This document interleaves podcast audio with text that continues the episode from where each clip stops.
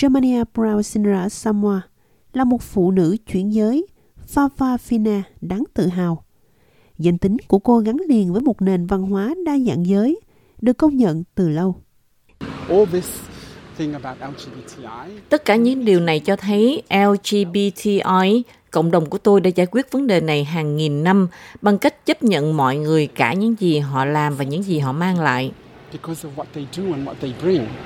Tuy nhiên, những người thuộc nhóm LGBTIQ+, trên khắp các đảo quốc châu Á Thái Bình Dương vẫn bị gạt ra ngoài lề về mặt pháp lý theo luật, thường có từ thời thuộc địa. Cô Izakawa Vulavu, từ tổ chức với tên gọi Mạng lưới tình dục và giới tính đa dạng Thái Bình Dương giải thích. Trước thời thuộc địa, có rất nhiều giới tính không chuẩn mực đã có mặt ở khu vực Thái Bình Dương, cho đến khi những người thực dân đổ bộ lên vùng đất của chúng ta. Họ thay đổi cách mọi người nhìn vào những giới tính không theo chuẩn mực, kỳ thị, phân biệt đối xử và bạo lực. Tất nhiên, là một phần lớn trong trải nghiệm của những người thuộc nhóm LGBTQ ở Thái Bình Dương khi họ lớn lên. Gần đây chúng tôi đã thực hiện một nghiên cứu về biến đổi khí hậu và giảm thiểu rủi ro thiên tai.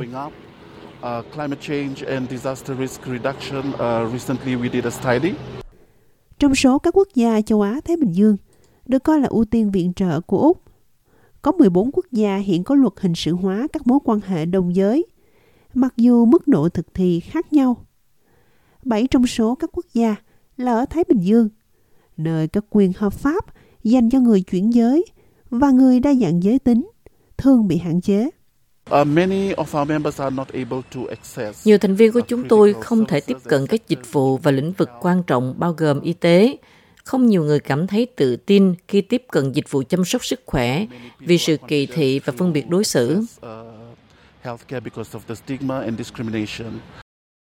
Một số quốc gia cũng đang tiến hành tăng cường hạn chế các mối quan hệ đồng giới. Vào tháng 12, Indonesia đã thông qua luật hình sự hóa quan hệ tình dục ngoài hôn nhân trong thời gian 3 năm.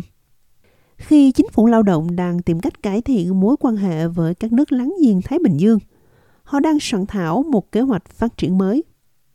Những người ủng hộ như Anna Brown, giám đốc điều hành của cơ quan bình đẳng Úc, Equality Australia, nhận thấy cơ hội để chính phủ liên bang ưu tiên thúc đẩy các quyền trong khu vực.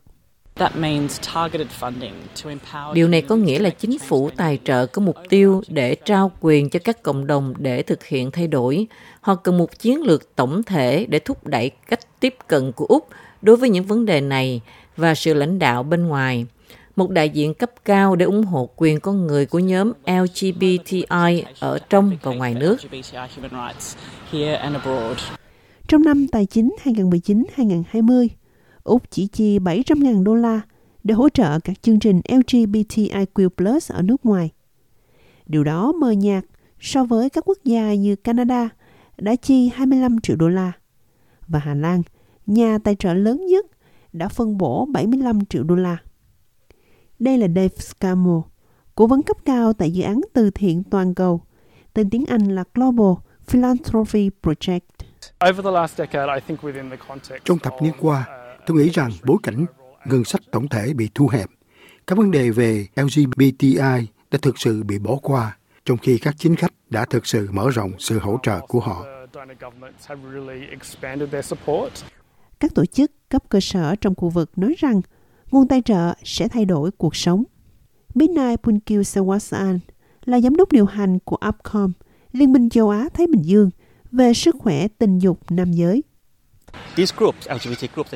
Các nhóm LGBTI đang làm những công việc thực sự quan trọng hướng đến những người bị thiệt thòi nhất không được chính phủ hỗ trợ khi bị kỳ thị, phân biệt đối xử và bị thiệt thòi, ngay cả khi có cơ hội. Chính phủ lao động của Úc định vị đảng của mình là người hỗ trợ mạnh mẽ cho cộng đồng.